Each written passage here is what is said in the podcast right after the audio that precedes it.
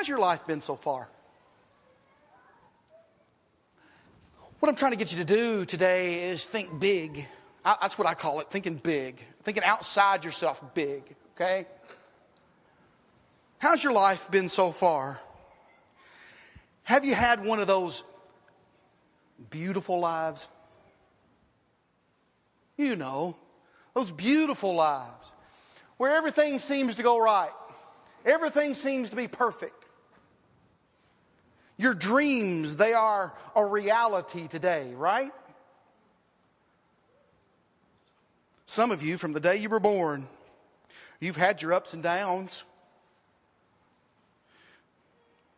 but you've been loved, you've been appreciated, you've been encouraged.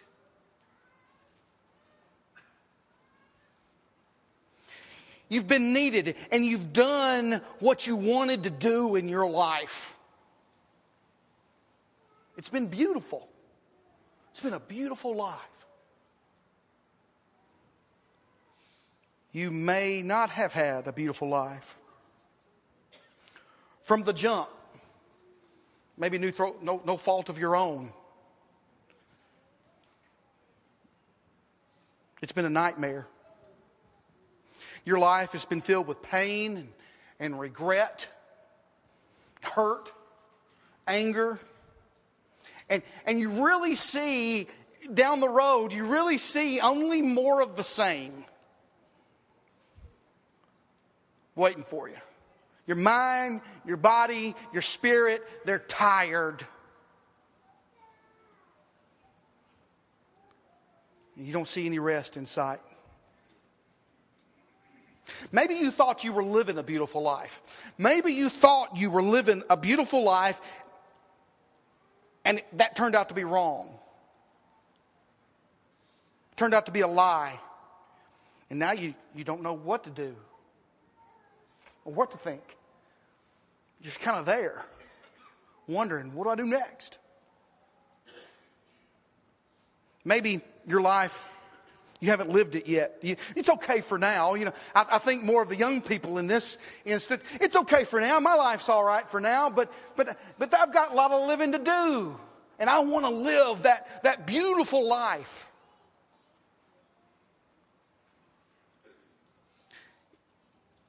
If you died today, would everything be okay? Would that be all right if you died?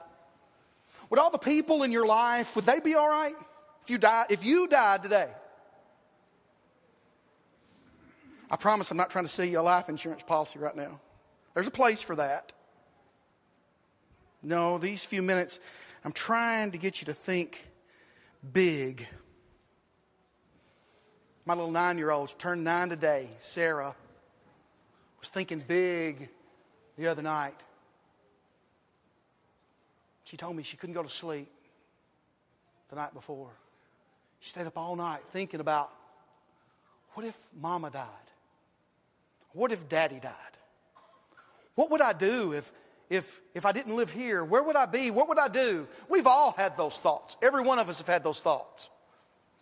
She's, it's not unusual. We've all had moments of thought, worries like that, and everything seems so big, doesn't it? Everything seems bigger than us. Seems scary sometimes. Quiet thoughts, sometimes scary thoughts, but we need to think about them. We need to think about them. We're commanded to examine ourselves to, before we partake of the Lord's Supper, what we've just done, 1, 1 Corinthians 11, 28, we're commanded to examine ourselves. And Galatians chapter 6, verse 4, it says we need to examine ourselves to be able to rejoice in what we're doing and not compare ourselves to others. We need to examine ourselves. We need to examine all facets of our life, even those quiet, scary times.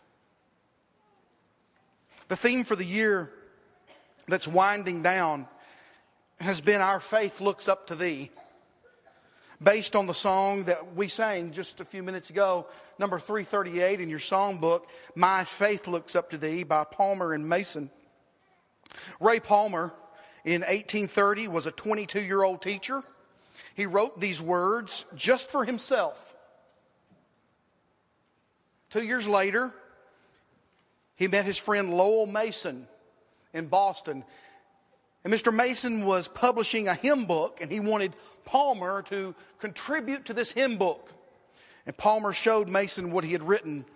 And that night, Mason took those words and put them to the tune that we sang this morning.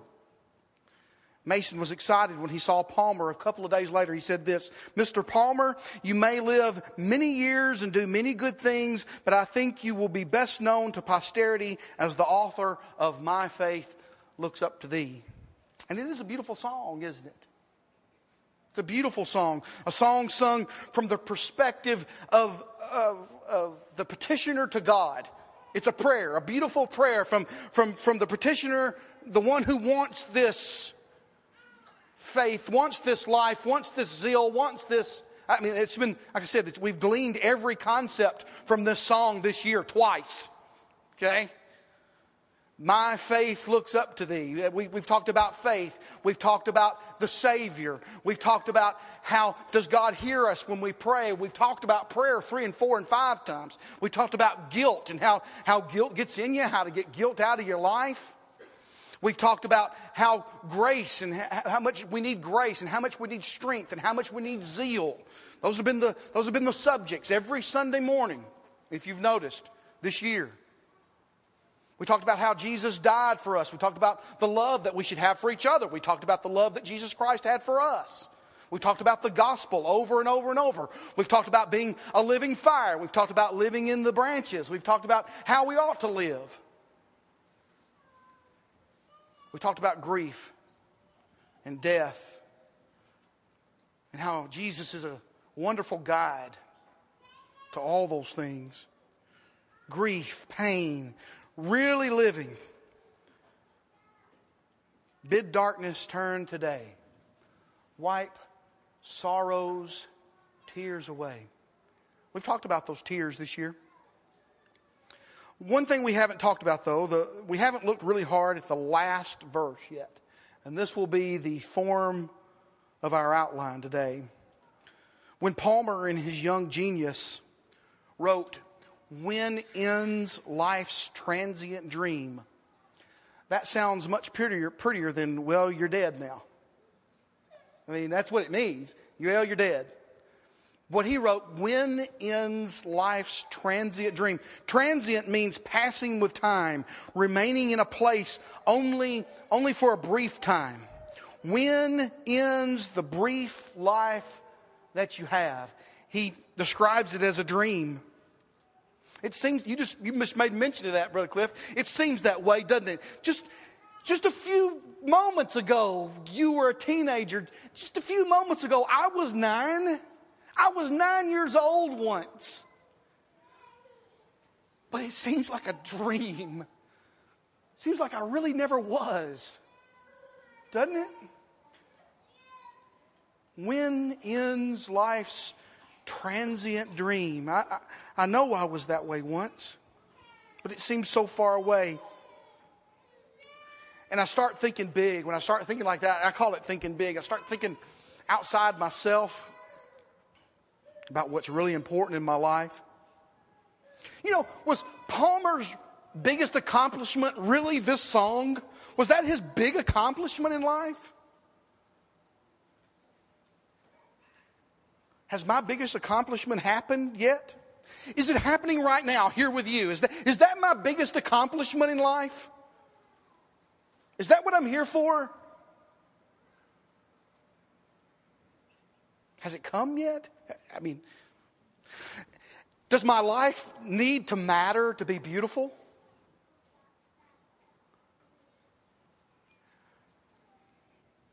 What is really important in your life? What's really important? When this dream ends, when this dream ends, what, what will remain? When death's cold, sullen stream, don't you, don't you love the way he describes it? Death's cold, sullen stream, life and death is, I can, I can see them as a, as a, stream trickling now, but rolling now. Ever forward, never backward. Death as cold, sullen, gloomy, somber. You know, I've looked into the faces of the dying. I've seen people die and take their last breath.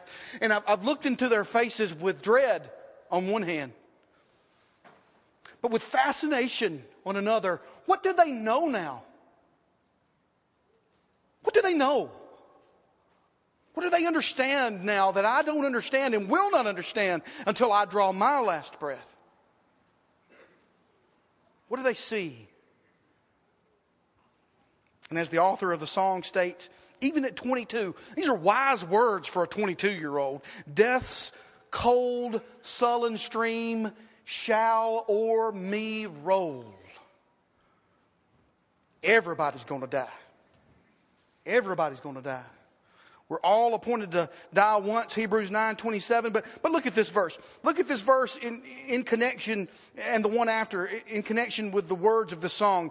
In Hebrews 9 20, Hebrews chapter 9, verse 27, and it is appointed for men to die once, but after this, the judgment. So Christ was offered once to bear the sins of many. To those who eagerly wait for him, he will appear a second time apart from sin for salvation. When, in other words, when, when death comes, will Jesus be your blessed Savior? When death rolls over you, and it will, when death rolls over you, will Jesus be your blessed Savior? Will you die in Jesus Christ? Do you eagerly wait for Him now to return? When you die, will you eagerly await for him to return as well? Blessed, blessed Savior then in love. Jesus said in John chapter 14, verse 21, He who has my commandments and keeps them, it is he who loves me, and he who loves me will be loved by my Father, and I will love him and manifest or make myself known to him. Jesus is love. Love gets you into Jesus. Love keeps you in Jesus. In Jesus is contained all the blessings. Apart from Jesus, we are lost. Fear and distrust pervade our society. What's it like to die? What's it like to draw your last breath? To cease in this world to exist? Young Ray Palmer believed there was a certain amount of fear and distrust involved. For a moment, take the heart of a nine year old. Just for a second. Take the heart of a nine year old. What will it be like? What will it be like to die? What will it be like? Some call Luke chapter 16, verses 19 through 21 a parable. I don't. I understand this as Jesus drawing a, a curtain back and giving us a, a glimpse into the unseen. Jesus spoke many parables, but now he has direct names in this parable. So that's the reason I don't think it's a parable. But even still, if, if, it's seen as a parable, Jesus' parables were always based on truth. They were always based on reality. They were never fables. His parables were never fables. And all of these things could really happen. And he took aspects from real life and he put them into his parables to, to make his point. And in Luke chapter 16, his point to the, is to the Pharisees about the law and the prophets and how, how the highly esteemed, verse 15, those who've had a beautiful life, that doesn't matter much in the end.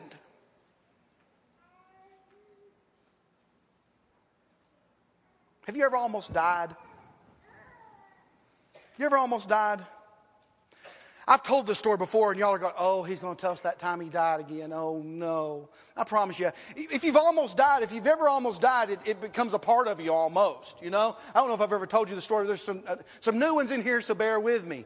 Ocoee River, on a youth trip on the Ocoee River, had been there over 30 times already down the Ocoee whitewater rafting.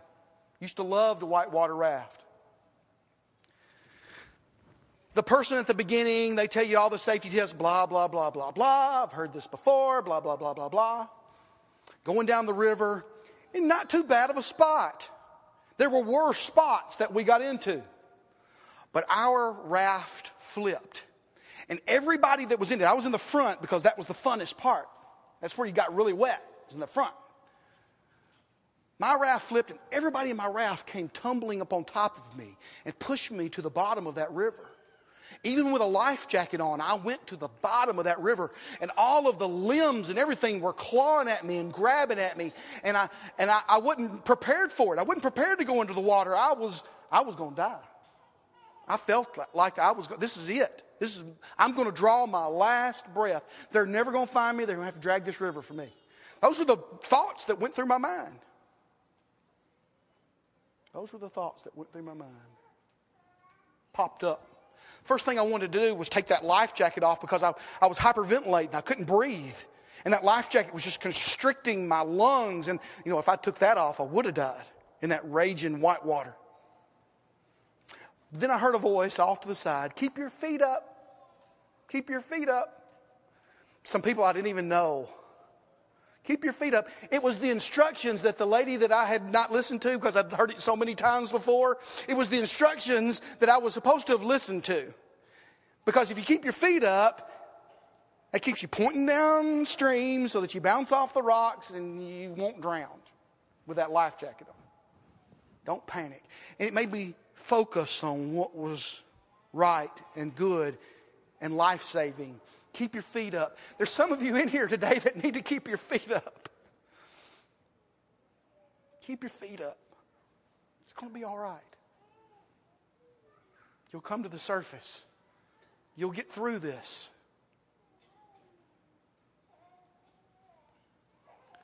What would have happened if I had died? What would have happened? Where would I have gone?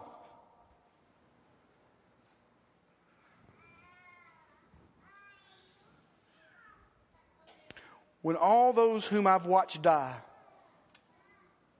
finished their transient dream, what happened to them? Read with me. Luke chapter 16, verse 19. The Bible has the answer. There was a certain rich man who was clothed in purple and fine linen and fared sumptuously every day. There was a certain beggar named Lazarus, full of sores, who was laid at his gate, desiring to be fed with the crumbs which fell from the rich man's table. Moreover, the dogs came and licked his sores. So it was that the beggar died and was carried by the angels to Abraham's bosom. The rich man also died and was buried, and being in torments in Hades, he lifted up his eyes and saw Abraham afar off, and Lazarus in his bosom. Then he cried and said, Father Abraham, have mercy on me, and send Lazarus that he may dip the tip of his finger in water and cool my tongue, for I am tormented in this flame.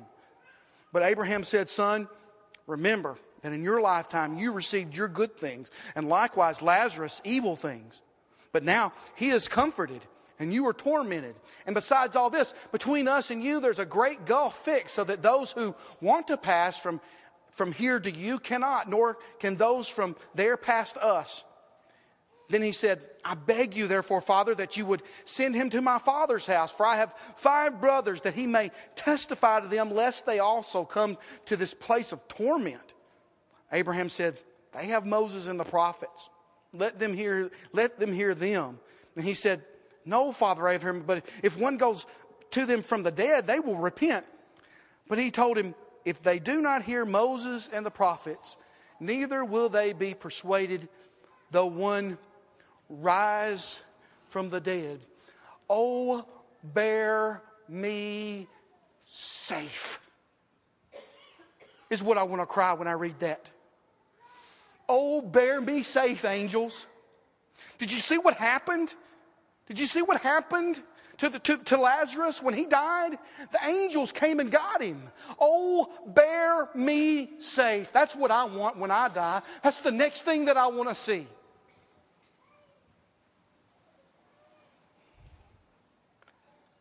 I love how beautiful the death of Lazarus is compared to his life. The contrast Born by angels to complete rest, complete safety. The rich man who had a beautiful life had a tormented death. And is still tormented, still trying to beat the system, still trying to play games, isn't he? Man has a soul that survives the body. The story proves it. There are two places you'll go when you die paradise or torment. The story proves it. The two can't cross back and forth. They can't crisscross back and forth. The wicked can't be prayed out of torment and can't be prayed into heaven. Salvation cannot be bought with a price, for, for, with money. The price has already been paid. The rich man got no second chance, as some believe. Lazarus and the rich man, they had, they had the same names, they had identical persons. After their death, the rich man was told to remember his life. Remember your life, he said, it said. He had to remember the beautiful life. Not the life that we sang about. No, he had to remember his beautiful life that it says the, the, the sumptuous life, the, the life of sumptuous food, of clothes, of homes, of stuff. He's a beautiful life. His own family. You know, he, his own family, the family he never tried to reach in life, now he, he, he could not reach them in death. He couldn't do it. To the end, he remained selfish. Notice this he wanted Lazarus, who had finally entered the afterlife of ease, who had finally got what he deserved. He wanted him to go back and do the job that the rich man should have done in the first place. Besides the flames, to know that you could have done something to not be there, that must be torment. That must be the worst torment. To know that you could have done something now. But now you're separated from God, and that must be torment to bear. But you don't want that for you. You don't want that for you. When, when ends your transient dream and death rolls over you, where will you be? You can know right now. You can know the answer right now. The song says, When my life ends, Jesus, I'm a ransomed soul. I'm a Christian. Jesus paid the price for our sins. He died, He was buried, He rose again, He was seen by hundreds. This is the gospel, God's power to save. When one obeys the gospel, they become a Christian. Jesus rose from the dead. Do you believe?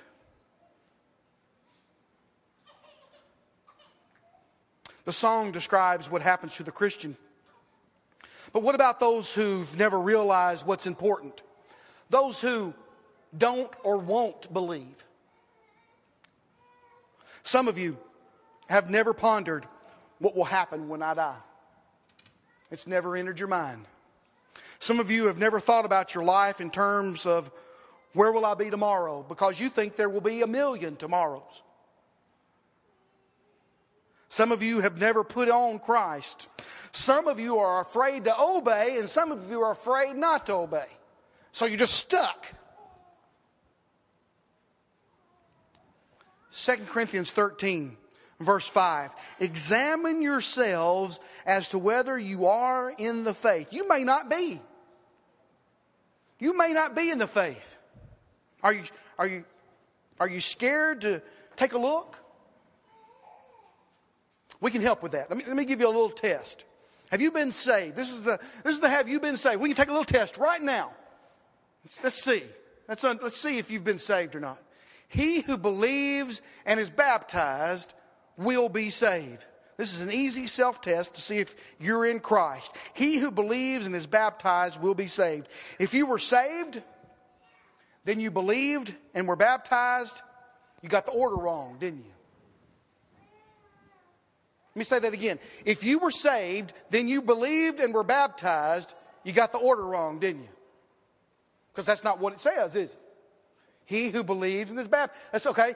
He who believes is saved, then baptized. If that happened to you, got the order wrong, didn't you? Because what's it say? He who believes and is baptized will be saved. Now, examine yourself. Examine yourself as to whether you are in the faith. Test yourselves. Do you not know yourselves that Jesus Christ is in you? Unless you are indeed disqualified. Are you, are you disqualified? I don't want you to be disqualified. I don't want you to be disqualified. How's your life been? How's it been? More important question is how will your life end? Your life may not have been pretty, but it can end beautiful. Your life can end beautifully.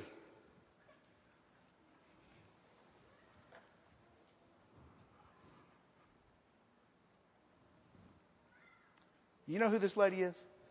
Some of you may have seen her before. She's a beautiful lady.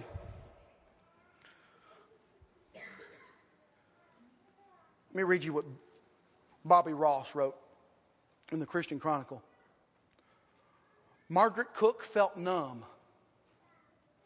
She could not believe what she was seeing. For more than half a century, Cook, 78, had prayed that her mother, Lula Wallace, would accept the gospel. Now, five months shy of her 109th birthday, Wallace, still in her wheelchair, was being lowered into the chilly water at the Norris Road Church of Christ in Memphis, Tennessee. Cook would find it difficult to sleep the next few nights, as if it had been a dream, and she might wake up to discover Wallace really hadn't confessed her faith in Jesus and had her sins washed away. We haven't tried to force it on her in any kind of way, said Cook, a Norris Road member influenced to become a Christian by her late husband, Ben. Anytime we had the opportunity, we'd just say a few words. We've just always made sure that we lived the life before her and let her know that Christ always came first in our lives. 30 years ago, Cook helped win her younger sister, Virginia Mack, to the Lord. The sisters, two of the 11 siblings born to a farming family, take turns caring for their mother at their home in Batesville, Mississippi, around the, about an hour south of Memphis. Wallace, a grandmother of 22, great grandmother of 45, and great great grandmother of 20. Always has lived an extremely moral life, her family said. No smoking, no drinking, no gambling. And she better not think you were doing it, Mack said. You had to live a clean life, and that's the way she was. The, the late Nokomis Yedel, the, the, the pioneering minister at the Norris Road Church, came to Wallace's house and joined the daughters in pleading for her to be baptized, but she always declined until a recent Thursday morning. That day, Cook sat down on the side of her mother's bed. They started talking about old times as her mother loves to do. When Wallace complained to her daughter that people just don't want to do what God wants them to do, Cook sensed an opening.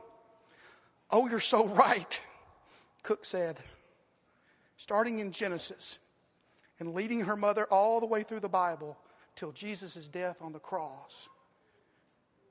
At the end, Cook smiled at her mother and said, Don't you want to be baptized? Yes, she replied. At 108, she may not have lived the most beautiful life, but her end is going to be beautiful. Her end my end. You can have the same end. The same end of, of many in this room. Maybe not a beautiful life, but a beautiful afterlife. But you've got to obey the gospel of Jesus Christ to have it. You've got to put Christ on in baptism. Or if you're a Christian, you, you've got to repent of even those secret sins. It's my hope that you will have a beautiful life, a beautiful 2012. But it's my most fervent hope that you'll come to Jesus right now as together we stand and sing.